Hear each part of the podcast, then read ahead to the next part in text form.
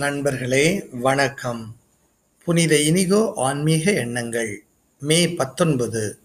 கடவுள் கனிவுடன் உங்களை பார்த்து கொண்டிருக்கின்றார். திருத்தந்தை பிரான்சிஸ் அவர்கள் இரக்க திரு அவை என்ற தமது மடலில் இவ்வாறு கூறுகின்றார் கடவுளுடன் எப்படி தங்கியிருக்கிறீர்கள்? நீங்கள் ஆண்டவரை பார்க்கும்போது நற்கருணை பேழையில் இருக்கும் ஆண்டவரை பார்க்கும்போது நீங்கள் என்ன செய்கிறீர்கள்?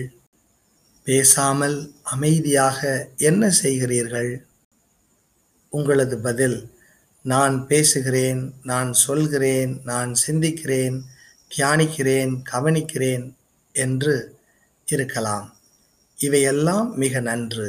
ஆனால் நீங்கள் கடவுள் உங்களை பார்க்கும்படி கனிவுடன் கண்ணோக்க அவரை விடுகிறீர்களா?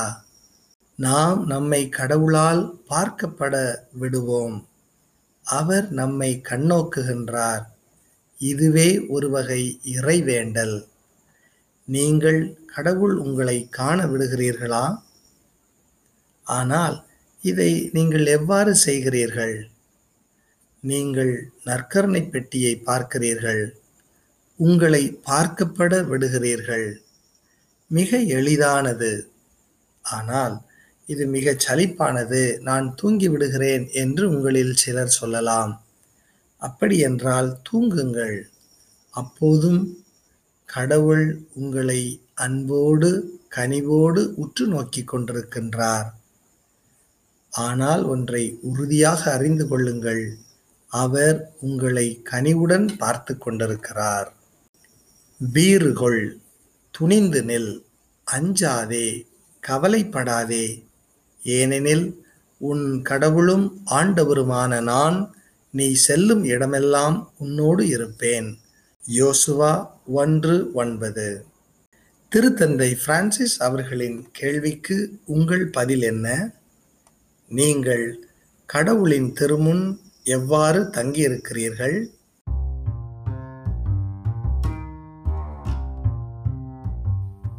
உயிர்ப்பு சிந்தனைகள். நாள் நாற்பத்தி ஆறு. தூய ஆவியாரை நம் ஆண்டவர் பல பெயர்களைக் கொண்டு விளக்குகிறார்.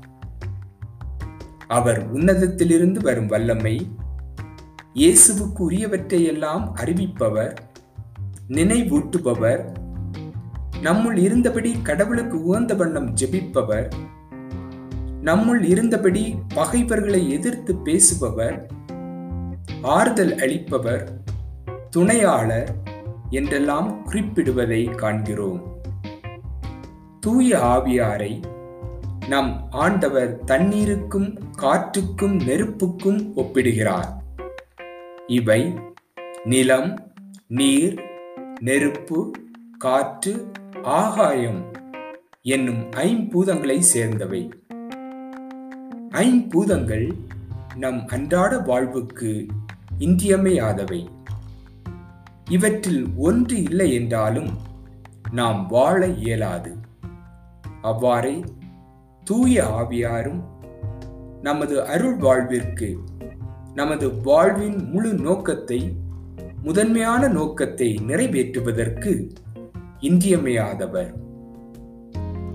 இறைவனை அறிவதற்கும் இறைவனின் திருவுளத்தை அறிவதற்கும் ஜெபிப்பதற்கும் திருநூலை புரிந்து கொள்வதற்கும் எதிரிகளை எதிர்கொள்வதற்கும் வல்ல செயல்களை ஆற்றுவதற்கும் வாழ்வில் வெற்றி பெறுவதற்கும் துணையாளராக தூய ஆவியார் விளங்குகிறார். ஆகவே அவரை நம் ஆண்டவர் துணையாளர் என்று குறிப்பிடுகிறார். நாமும் அவரை துணையாளராக கொள்வோம்.